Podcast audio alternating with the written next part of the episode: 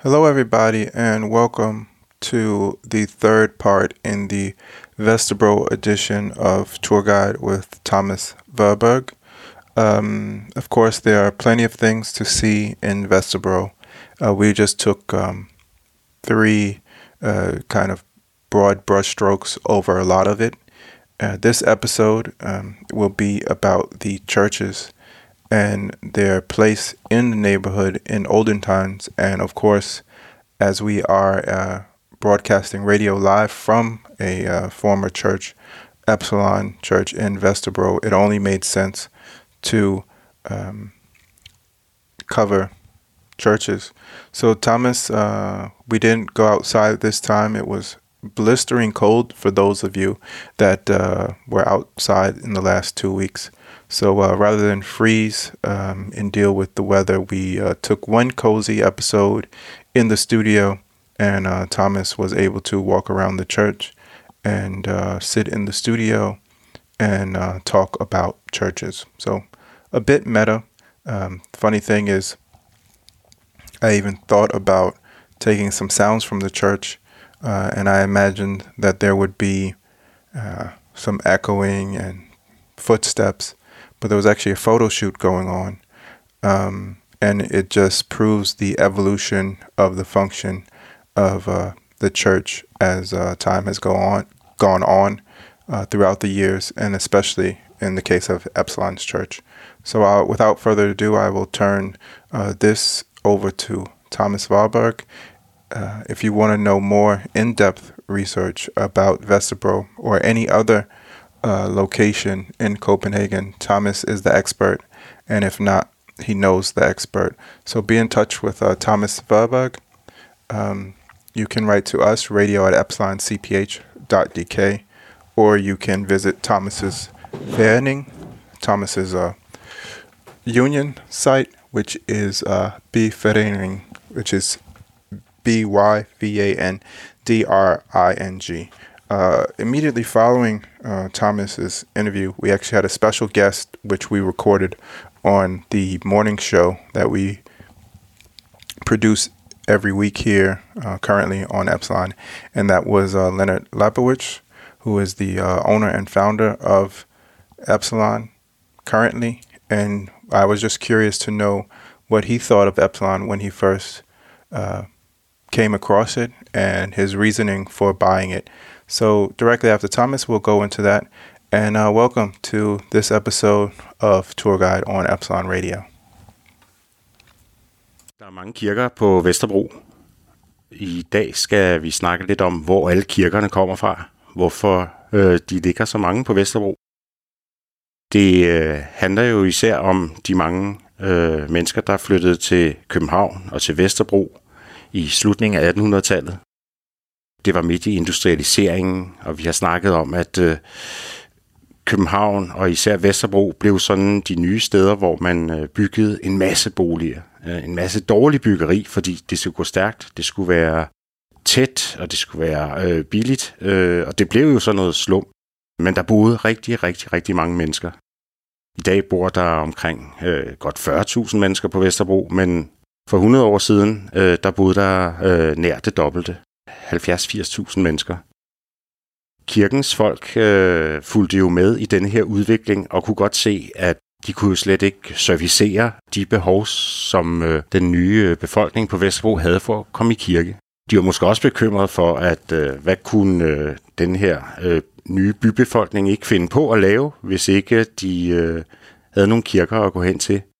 Spil, hår og druk øh, har altid øh, været en del af livet på Vesterbro fra de tidligste tider, da man havde øh, den store kødby, som øh, trak en masse mennesker øh, til for, at, for at handle deres øh, dyr og deres kød.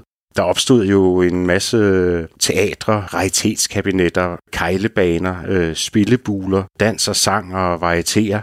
Det var nok ikke det alt sammen, som kirkens folk de så på med, øh, med fornøjelse.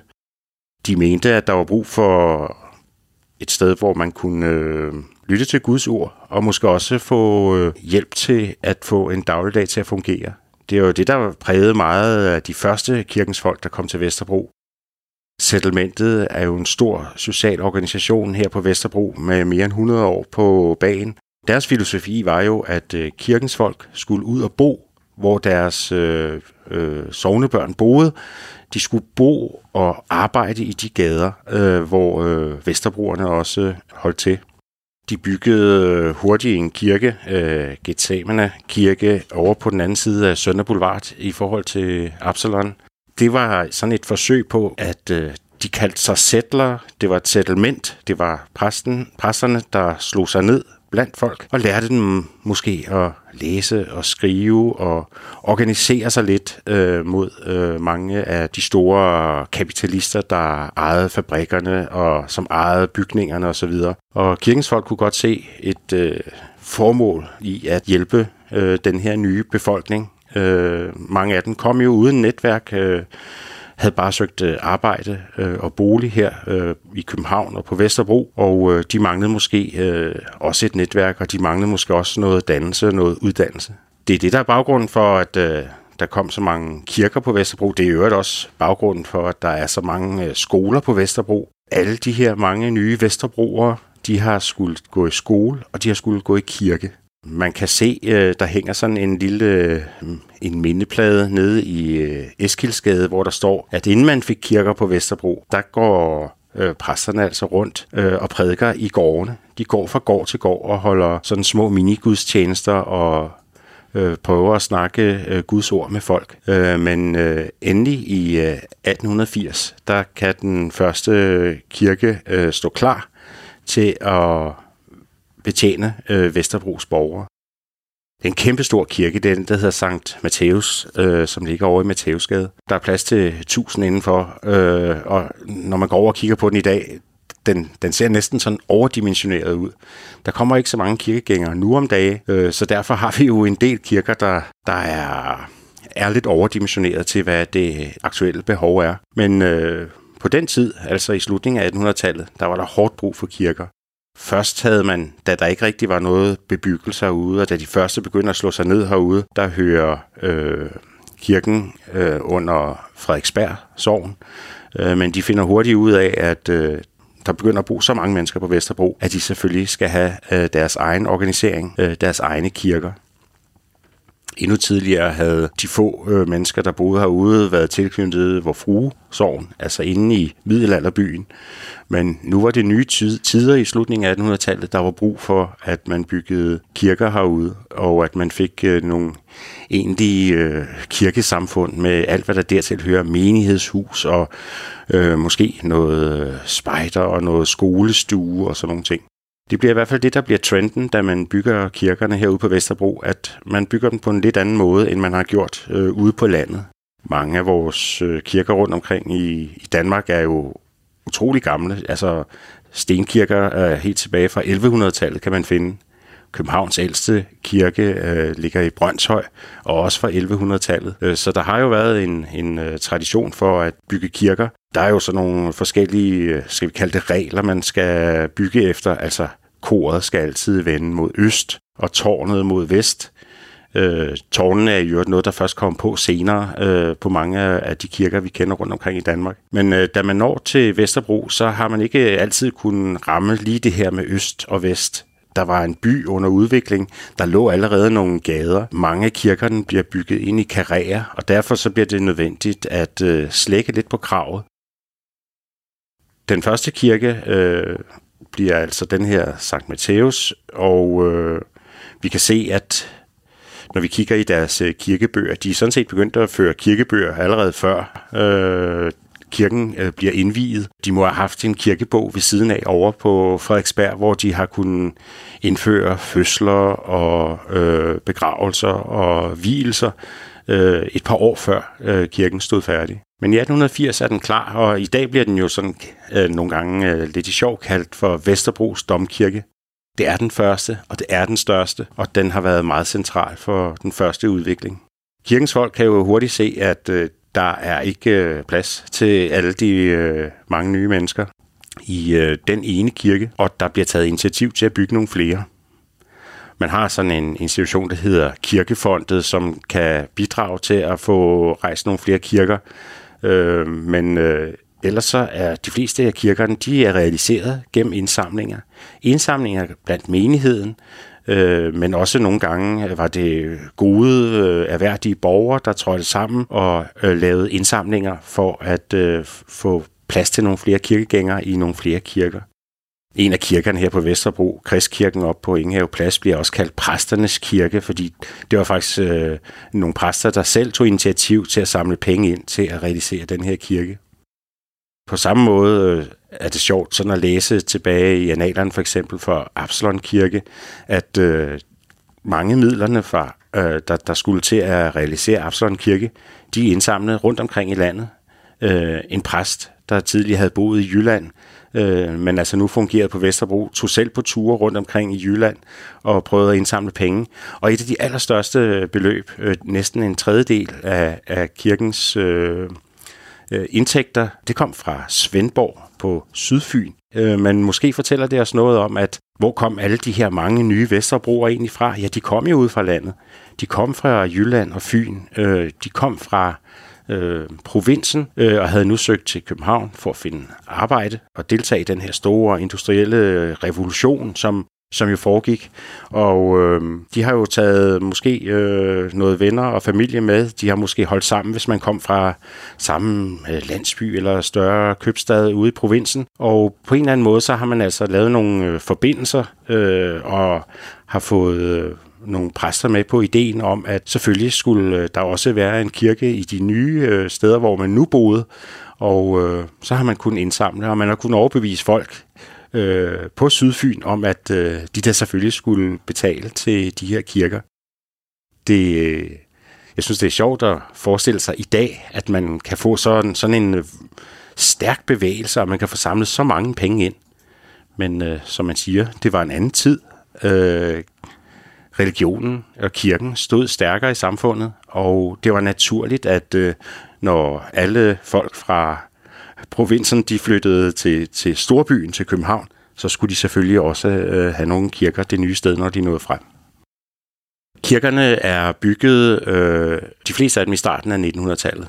Det tager lidt tid at samle sammen til, til sådan nogle kirker, øh, men øh, vi kan se, når vi kigger på kortet, at øh, de kirker, vi har på Vesterbro, de er bygget sådan i starten af 1900-tallet. Den Absalon Kirke for eksempel øh, bliver jo først til en stenkirke i øh, 1934. Altså et godt stykke tid efter, at der var kommet masser af mennesker øh, på Vesterbro. Et godt stykke tid efter, at der var brug for, at man øh, kunne samles øh, i kirkerne. Der var simpelthen ikke plads inde i kirkerne til alle de mange øh, nye mennesker, der kom til Vesterbro. Den anden kirke, vi sådan kender til, er Gethsemane øh, over på den anden side af Sønder Boulevard i forhold til Absalonsgade. Øh, her startede man med en øh, kirke, man knaldede hurtigt op med noget bindingsværk og som et bliktag.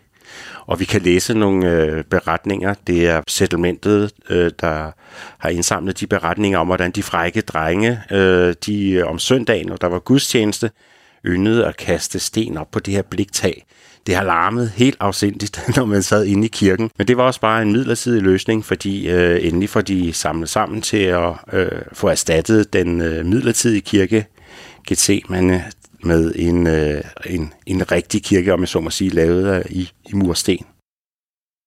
Det har jo også lidt været historien om, hvordan øh, det foregik på Vesterbro, at øh, nok var kirkens folk til stede. Nok byggede man nogle kirker, men man havde altså også en lidt uregerlig befolkning, som måske ikke var kirkegængere alle sammen. Og der var i hvert fald nogle øh, frække drenge, der løb rundt på Vesterbro og, og lavede ballade.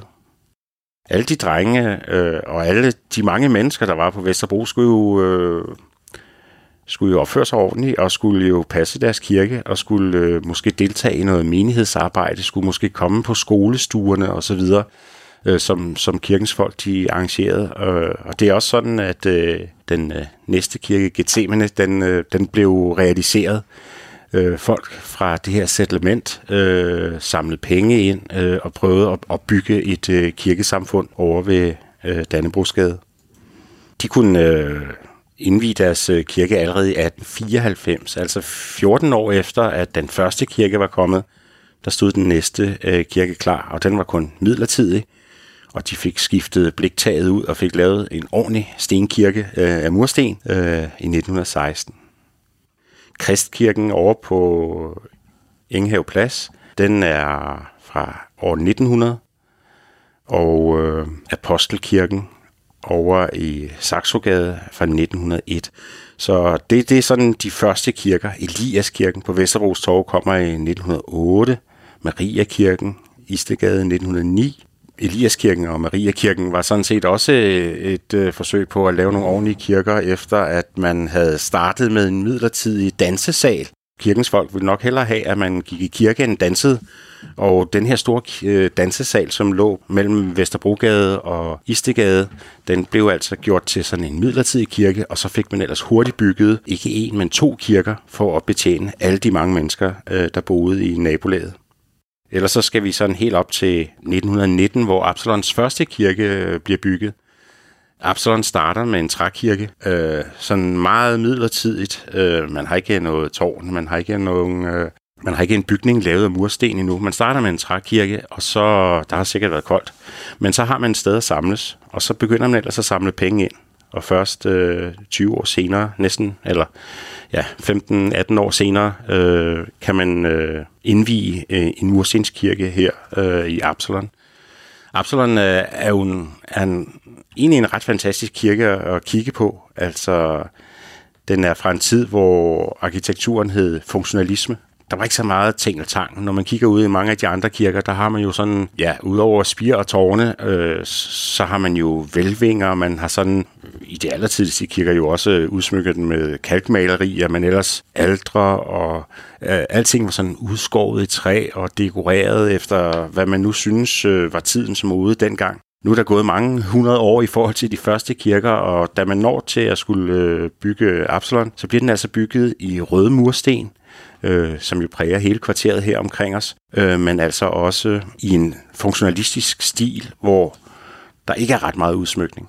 Der er øh, tårnene i sig selv er selvfølgelig også en form for udsmykning, og det er lidt usædvanligt. Der er to tårne. Fint skulle det være. Øh, men ellers er der ikke meget øh, sådan øh, religiøs udsmykning, hvis vi kan kalde det det. Der er sådan et, en flot tavle på indgangspartiet øh, ud mod Sønder Boulevard, men øh, ellers så er der ikke ret meget. Og den bærer jo også præg af at være bygget ind i en karé, der allerede eksisterede. Det er også derfor, som jeg siger, den kunne ikke komme til at ligge i øst-vest-retning, som kirker jo ellers skulle. Hvis man går ned i metroen på Ingenhave Plads, så kan man jo se, at øh, siderne er beklædt med røde tegl, øh, eller sådan nogle øh, klinker af en slags. Og det er sådan en hilsen, siger metroselskabet, til alle de røde murstensbyggerier, der er rundt omkring Ingenhave Plads. Og øh, der er rigtig meget af det, øh, også ned ad Sønder Boulevard. Absalon Kirke er bygget i røde mursten. Øh, og arkitekterne bag øh, øh, den her kirke er også dem, der byggede masser af boligbyggerier op i 30'erne, ud af Enghavevej øh, og mange steder i København. Der var, det, det må sådan være den øh, anden eller tredje bølge af boligbyggerier. Befolkningen eksploderer jo virkelig allerede fra slutningen af 1800-tallet går det stærkt, men da vi når op i starten af 1900-tallet, der er bare behov for, at man får bygget en masse boliger.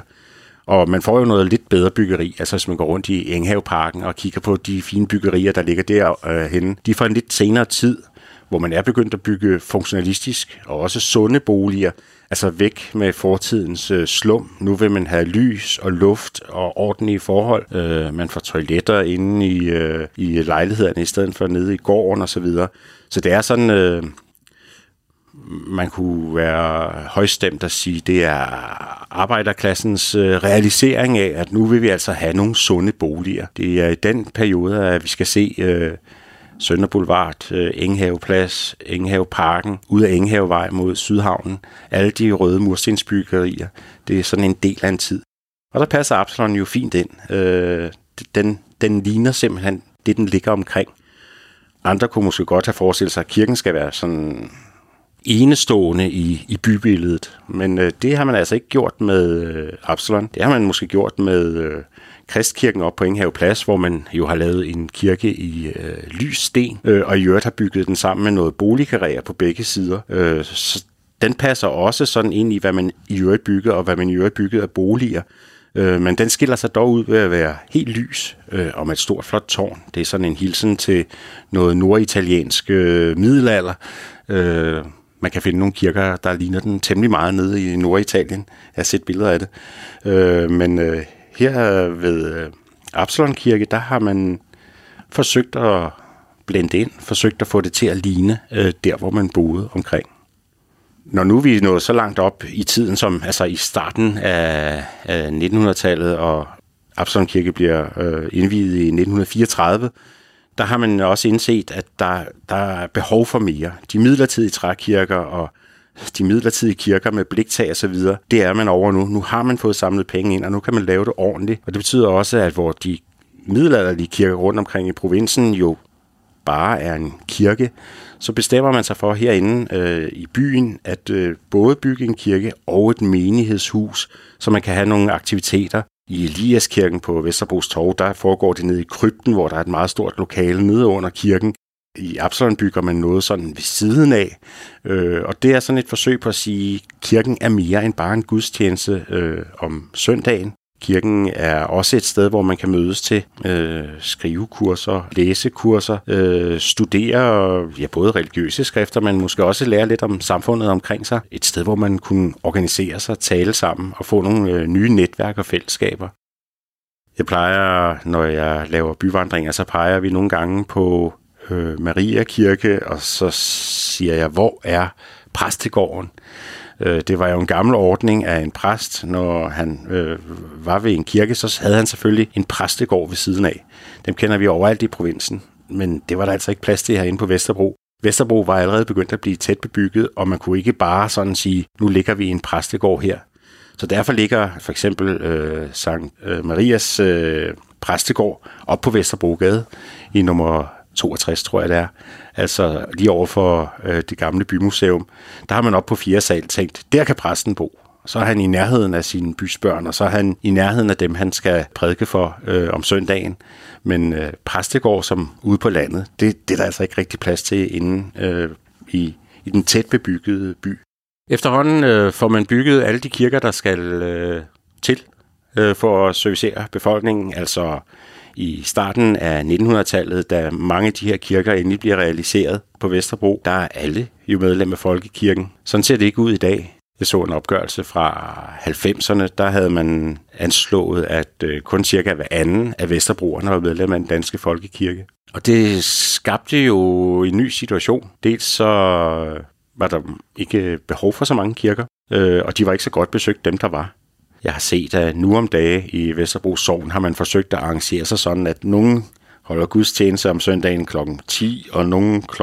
12, og nogen kl. 14, sådan at man forsøger at, at dække lidt øh, og ramme forskellige menneskers øh, forskellige behov. Kirken er ikke i krise, øh, men øh, de har måttet indstille sig på, at det er nye tider.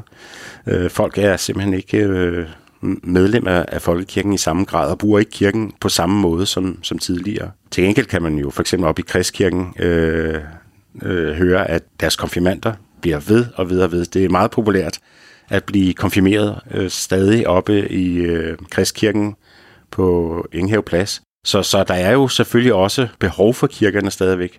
Bare ikke så mange som tidligere. Det er også blevet en trend, tror jeg, de sidste 20 år, at øh, man vender tilbage til kirken for ritualernes skyld, om ikke andet. Man bliver som det naturligste døbt, øh, man bliver øh, som det naturligste gift hen i kirken, og man bliver også øh, begravet hen fra kirken. Øh, så det kan være, at øh, det vender, men der er for mange kirker på Vesterbro i forhold til, øh, hvor mange kunder der er i butikken, om jeg så må sige. Det indså man jo allerede i øh, starten af det her årtusind, øh, at øh, man blev nødt til at sælge nogle af kirkerne fra.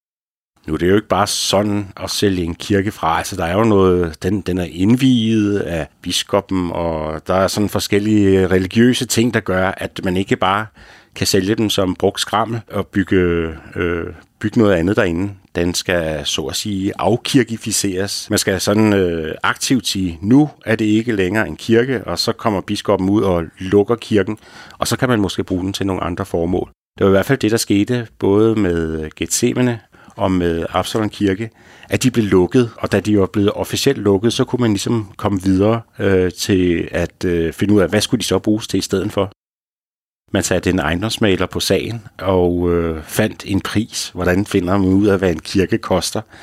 Øh, den ligger godt. Er det ikke det, man siger i øh, boligprogrammerne? Beliggenhed, beliggenhed, beliggenhed. Absalon Kirke ligger godt, men hvad søren skal en kirke koste? Det korte og lange blev jo, at øh, øh, Lennart kunne købe kirken øh, og omdanne den til sådan et folkehus eller et forsamlingshus, sådan som det fungerer i dag. Det er jo en god historie, fordi hvad søren skal man ellers bruge en kirke til? Altså, de er svære at finde et andet formål til.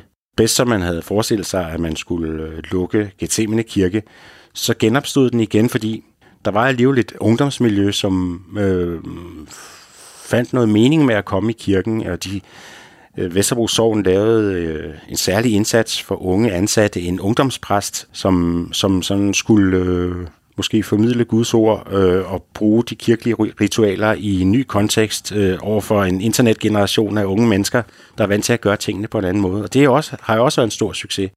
Der er et levende ungdomsmiljø over i øh, Gethsemane Kirke, hvor man øh, øh, har, har revet inventaret ud af kirken, øh, alle stolene. Øh, man har omdannet den, sat nogle øh, røde lamper og grønne lamper op, øh, hører noget høj musik og sidder i gamle brugte øh, sofaer i stedet for. Og finder en ny måde at, at bruge Guds ord og at bruge kirken til noget nyt. Så det er jo en meget vellykket historie. Det var altså måden, at øh, Gethsemane Kirke kom videre. De fandt, øh, eller genfandt et publikum og lagde stilen lidt om blev lidt sjove og frække og spralske øh, og rettede sig især mod ungdommen. Øh, Absalon blev et øh, folkehus, men tilbage står der jo altså nogle kirker rundt omkring på Vesterbro. Nogle af dem er meget populære, nogle af dem er mindre populære. I hvert fald så er der slet ikke øh, de kunder, øh, som øh, der var i starten, da man byggede kirkerne. Så vi er altså i en tid, hvor kirkerne skal finde øh, deres nye placering. Der er mange kirker, øh, og ikke så mange kunder længere. Øh, der er jo også mange skoler, som jeg siger, og øh, de har i den grad kunder i butikken. Det vælter med børn på Vesterbro. Vesterbro er et af de yngste steder i landet, øh, og der, det er fordi, der er så mange børn. Børnefamilierne bliver boende. Det var det, der skete med byfornyelsen, som vi snakkede om for et par gange siden. At øh, der var brug for nogle nye boliger, og de her store eller større familieboliger, i stedet for de små, billige etværelses, de gav altså en, en ny befolkning med nogle nye behov. De skal alle sammen gå i skole, det har de skulle hele tiden. Øh, og der er slet ikke plads i Vesterbro skoler. Altså, når man ser om morgenen, det, det, det er helt vildt. Det minder jo sådan om Tokyos øh, undergrundsbane nogle gange, hvor de står og skubber de sidste ind. Der er virkelig behov for, for at øh, øh bygge flere skoler, udvide skoler, og det er man jo også i gang med. Men kirkerne, det er lidt en anden sag. Øh, man har ikke helt fundet publikummet til dem. Jeg laver tit øh, byvandringer, hvor vi går og kigger på kirker, det ved jeg også, Vesterbro Sogn også har gjort. Jeg har selv været på nogle byvandringer, som de har arrangeret, hvor vi kommer sådan ind i kirkerne, alle kirkerne, og kommer ind bagved, snakker med præsterne og hører historien. Det er rigtig, rigtig sjovt. Der gemmer sig en masse spændende historier, både om, hvordan øh, kirkelivet har udviklet sig på Vesterbro, men jo også øh, historier om, hvordan øh, man har måttet tilpasse sig hvordan øh, man har måttet finde nye publikummer, hvordan man måtte have lavet nye former for menighedsarbejde osv. Og, og tilpasse sig øh, de nye tider. Kirkens folk har jo virkelig betydet meget på Vesterbro. Kirkens folk har jo i høj grad øh, fra første dag drevet meget af det sociale arbejde på Vesterbro. Og det er jo sådan noget af det, som kirkerne især er gået over til at være, altså sådan et sted, hvor man øh, organiserer det sociale arbejde. Settlementet er en ting, øh, men øh, der foregår jo maduddeling og øh, natkirke, herbergspladser og alt muligt andet finder man plads til. Og mændenes hjem er jo også øh, noget, der er udsprunget af missionen blandt hjemløse. Så kirkens folk er her sådan set over det hele, men øh, det er på en anden måde i dag. Mange af dem er beskæftiget med det sociale arbejde på Vesterbro, heldigvis. Øh, og når vi går forbi både fikserum og mændenes hjem og Mariakirkens øh, varmestue osv., ja, så kan vi jo se, det er noget, der udspringer af kirkens folk. Det var kirkens folk, der i næste kærlighed startede alle de her initiativer, og det er der jo stadig brug for den dag i dag. Så må ikke kirken finder sig en, øh, en ny rolle øh, her i, øh, i vores tider. Måske ikke med så mange store mon- monumentale bygninger i øh, bybilledet, øh, som, øh, som for eksempel Sankt Matteus Kirke, der, der, der ligger som sådan en, ja, virkelig en koloss, øh, og også med luft omkring sig, som virkelig kan se, hvor stor den er. Det er måske ikke det, der er brug for mere. Måske er det en lille krypt under Eliaskirken, måske er det et folkehus, øh, som i Absalon. Det har jo ikke noget med folkekirken at gøre længere, men det kunne sådan pege hen på de nye aktiviteter, man kunne lave i kirkerne. På hjemmesiden øh, byvandring.nu, der har vi øh, samlet en masse af de ture, som øh, man kan tage rundt omkring i København og på Vesterbro. På Vesterbro handler det jo især om byfornyelse og byudvikling. Hvordan bliver Vesterbro til Vesterbro? Men øh, det kan også være en historie om at gå fra kirke til kirke og snakke om, hvordan realiserer øh, man så mange kirker på så kort tid, på så lille et område. Det kan man også øh, få byvandringer om og læse mere om derinde. Jeg hedder Thomas Warburg, og du lytter til Radio Absalon. Jeg tænker, at nu fortalte jeg lidt om, hvordan øh, kirkerne opstod, øh, og hvilken rolle de spillede sådan i det første Vesterbro. Og så vil det være naturligt at høre, øh, hvad en kirke som Absalon nu øh, skal være. Hvorfor købte Lennart en kirke? Hvad skal han bruge den til? Og hvordan har opbakningen og modtagelsen været? Det glæder jeg mig til at høre mere om. Hey, everybody out there. It's me, Brandon Shaw. I'm here. I've had Jack Thomas's show for a second because we have a special guest in the studio. And um, if you guys don't know already, there's another program that you should listen to, and it's a history program. Uh, Thomas Warburg, who is from the local uh, history union, uh, gives me a tour every Sunday at 11 uh, for you guys. For me, um, it's recorded, so I do it during the week. Um, he gave us some really good tour of the uh, main station. Uh, as our guest told me, I didn't ask him why there's so many bikes in the station. Um, next, he did Cubion, and now he is talking about the churches in the neighborhood. And I thought, since he's going to talk about the churches, and we are Epsilon, and we run the community out of the church and the radio out of the church. And Leonard is here. Uh, Leonard, who uh, is the founder of Epsilon. Why not ask him about his first impressions of the church, why he chose the church? So, uh, Leonard, welcome. Thank you. Yeah, welcome. Um, so we're going to do it in English for my benefit. I'm sorry, guys.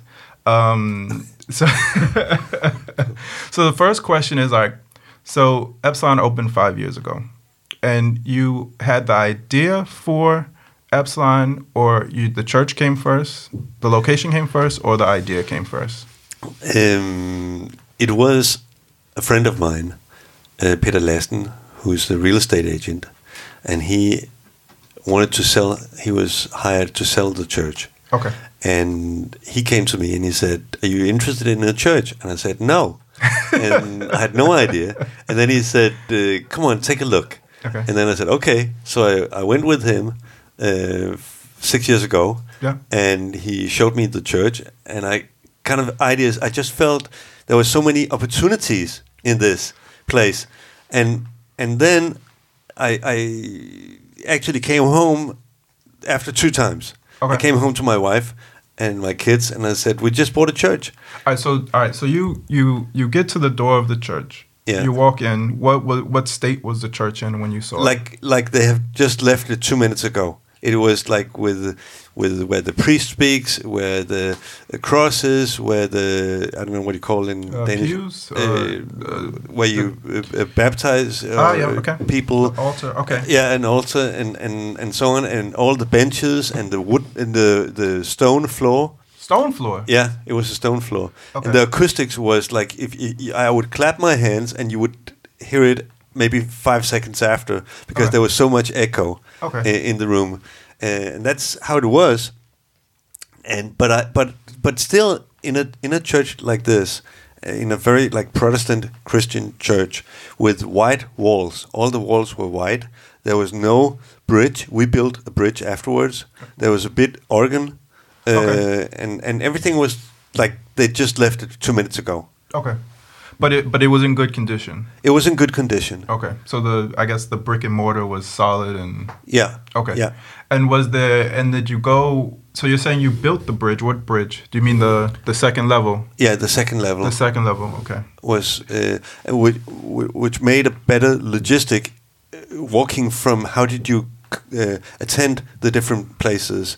So with the bridge, it was better. Plus, you have a very high ceiling. It's ten and a half meters uh, high, and and it just seems very much church kind of. Yeah. Uh, so instead, we we made the bridge so there would be something on on uh, on another level. Yeah. Also. To bring the the I guess the view down a bit. Yeah, Yeah. yeah. Okay.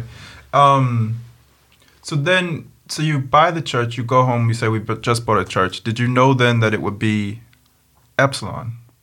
No, uh, I didn't know anything except the only thing I knew was that I wanted to make a place that was about socializing people, and it was. Uh, I mean, if, if I look at myself and I see what is important for me, it is my wife, my kids, uh, my family, my close friends, and so on.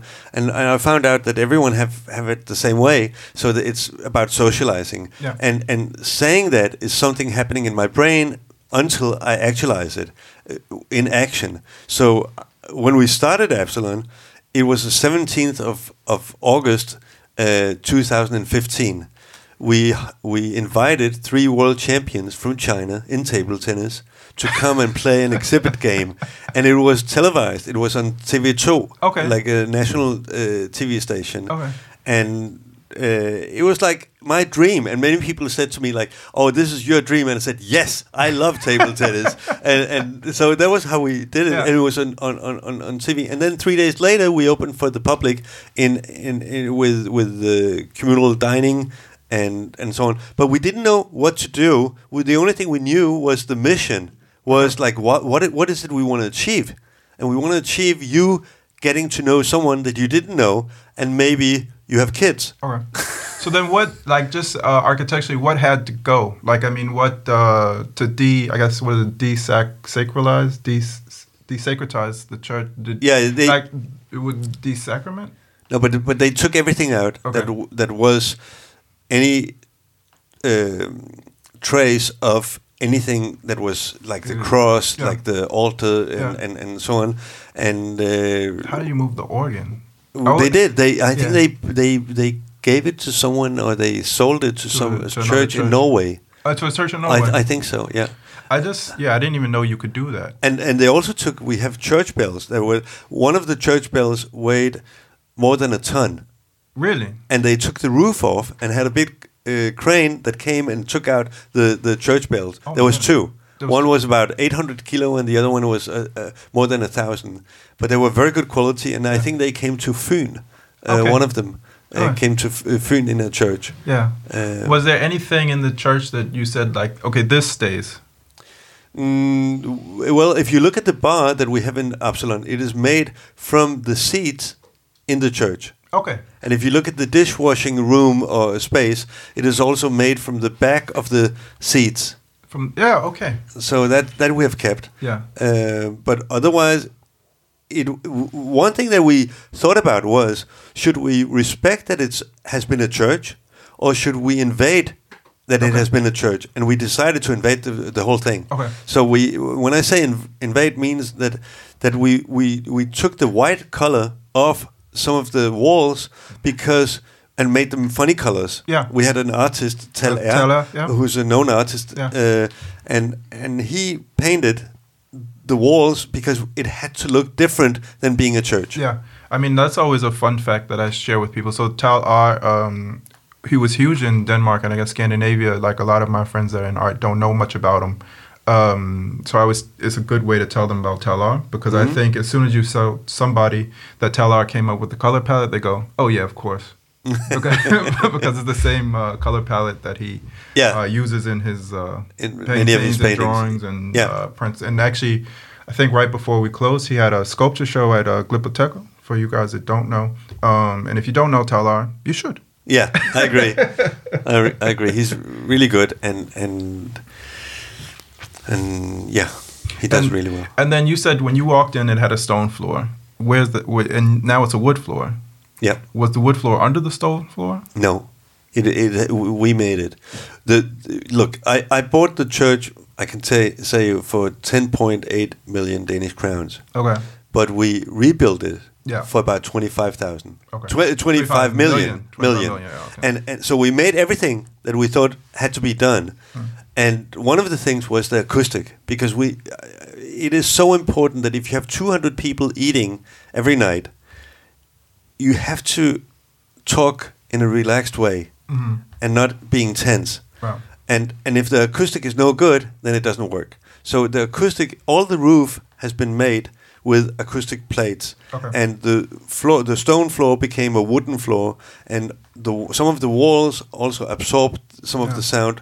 So the sound now is actually really well, and I, I would say it's the best spent money that we have done is the acoustic Okay. uh, things. Yeah, because also I noticed since I've been working here is that there's like these very um, high tech but low, kind of minimalist uh, blinds, right? Yeah. When you close and they have a function. Their Yeah. their function is this acoustic setting. Yeah. Easy to use.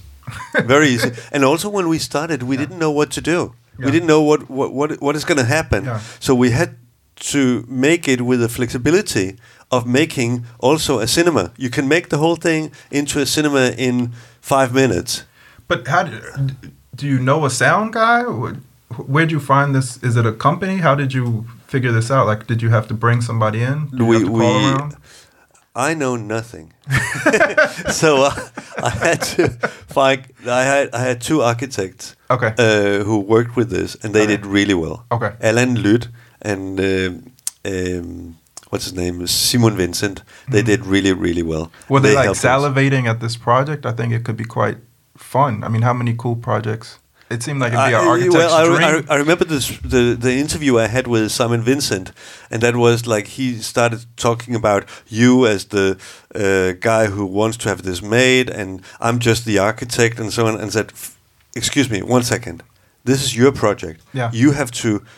know that this is going to be the best and it's going to be I, I, I, I demand that this is a personal thing for you Yeah. and if you don't then get out Yeah, and he yeah. said okay i'm in Okay. So then it became a passion. yeah, it became a really Uh, passion for him, and he did really a great work. Okay. Yeah. And then you were, I don't, uh, I guess Thomas will, uh, Thomas Wahlberg, who does the history program, probably knows the same story, but uh, you told me once the story of why this church has uh, two towers. Yeah, with Absalon, who's the founder of Copenhagen, um, and who I think was a bishop. Uh, he went to war, and he um, not he his father went to war. Sorry, and said to his wife who was pregnant, "I want to know when I come back if I had a son or a daughter.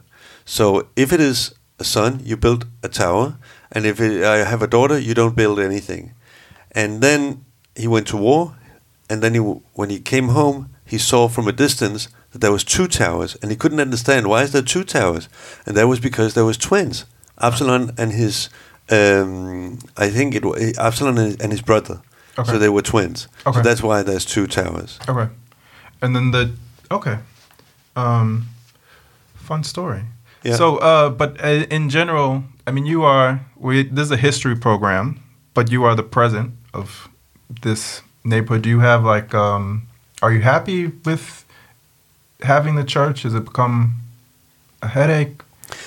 Mm, I'm very happy with this. I, I think it worked really well. What we wanted to do was we wanted to make an example of something that gives people a value, something that is important for people, and being with your friends and being with your with you socializing with other people is something that is important. And and I think that we have just tried to actualize this and to make that. We didn't invent it. We just Yeah. we but we want to put it free. We want Yeah. to put it into the world Yeah. of making something where you connect with some people and you become friends and you and you like play table tennis or you do yoga or you do whatever. Uh, but we have about sixty-five to seventy activities in a week. Uh, every single week, so we have lots of activities. And a lot of them are on the radio now, guys. So, Yeah, so please listen in. Yeah. yeah. Um, I won't take any more of your time. No, Uh, okay. I, I won't take too much more of your time. But I, I get it because uh, some uh, I also grew up uh, in and around churches, and it was uh, more about community as much as it was about uh, the kind of traditional stuff. And there was a basketball team, and there was a football team, and there was a chess club, and there was a dinner night, and there was always selling money, selling things for the church, and fish fries and barbecues and stuff. And it was, and actually, if I take one thing from that time in my life, it was community. The fact that I knew all these people, I knew all their kids, they knew me, and it, it created a community, and it made me feel safe in around certain weird areas. So um, yeah, I hope that uh, yeah, But but but I just have to Yeah. say that this is actually happening right here. Yeah. I remember I spoke with some of the people who live just across the street, Yeah. and they said before Absalon came, we didn't speak together, and now we have dinner every Thursday. We go and eat Really? together. So they come every Thursday and eat, Oh. uh, and and now they know each other. Okay. And and I, I think there's so many stories like this Okay. of people. Another story was that there was um, an, an older couple that sat next to a Dutch family who was here on a on a trip, and after and they had such a good talk, so they invited them to their apartment afterwards, Yeah. and they also became friends. Yeah. So I, I I think this informal way of meeting people and connecting is so human and so Yeah. natural. So it's actually we're not doing anything special except just making people talk. Yeah, yeah. Can I use a, a bad uh, reference? Uh, you're preaching to the choir. Okay. Yeah. okay. So uh, thanks, Leonard, for being here. Uh, I kind of stole him, guys. He he didn't know he was doing this, but he jumped right in like a champion. And uh, Can I? Thanks. I Yeah. just have a, a follow-up question. Yeah. So, so Leonard, in regards to the radios, that is that's old old media. How do you see us trying to um, uh, transfer over to this? Uh, how do we bring that value and those? Uh, the beautiful thought of what uh, Absalon is as a physical place. How do we transfer this to uh, to sound and, and I don't know, but, uh, but but no, but but the good thing was Brandon and Alexander came and they said we would like to make a radio station. I said great, move it because now is the time where we need this because we can still connect mentally or or, or in a in, in a in a mind of uh, in a state of mind. And and I think that that is what we need at the moment. Is that many people are lonely, many people are isolated because of the corona, uh, and and I think that what we have the opportunity to, to do now is to activate people and to uh, do something that is important or be inspiring to, to uh, other people. So for me, that is the intention with the radio, but I don't know how to do it. So so it's it's like we we we we built it while we're uh, showing it. Uh, so so let's see if you have any ideas, come along. I learned a Danish expression for that. I don't know how to say it in Danish, but it's uh, putting down the tracks while the train is running. Is that a Danish? Yeah, you, no, you say like uh, you build the plane as we're flying. Ah, okay. yeah, that's Epsilon Radio's slogan. Okay, cool. Yeah, thanks, Leonard. Thank you.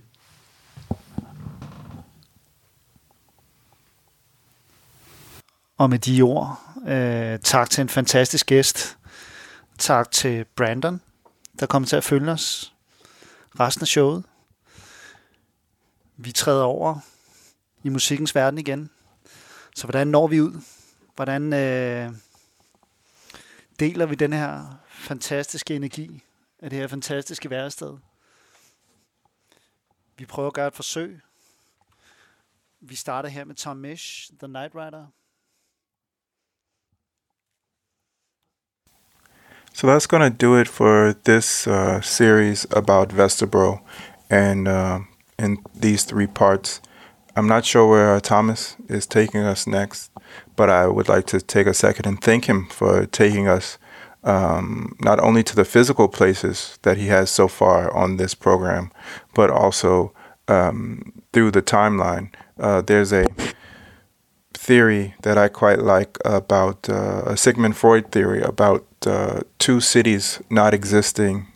Two cities cannot physically exist in the same place in the same time, but uh, they can exist in the two places can exist in the mind. Um, and hopefully, we've covered the spectrum in the same way. Uh, we've come from uh, two and a half centuries ago until present day, and seen how Vesper evolved uh, through time. And currently, we are making uh, to be determined whether it's relevant or not, but we are making history uh, here at Epsilon Radio. Um, so thank you for joining us. Um, and until next time, from myself, from Thomas um, Valberg, from Thomas, the Almighty DJ. Uh, thank you for letting me use your morning show as a platform. And uh, thank you to Leonard for being open enough to uh, make this thing happen. Uh, until next time, uh, we'll take a week off and I will see you all soon enough.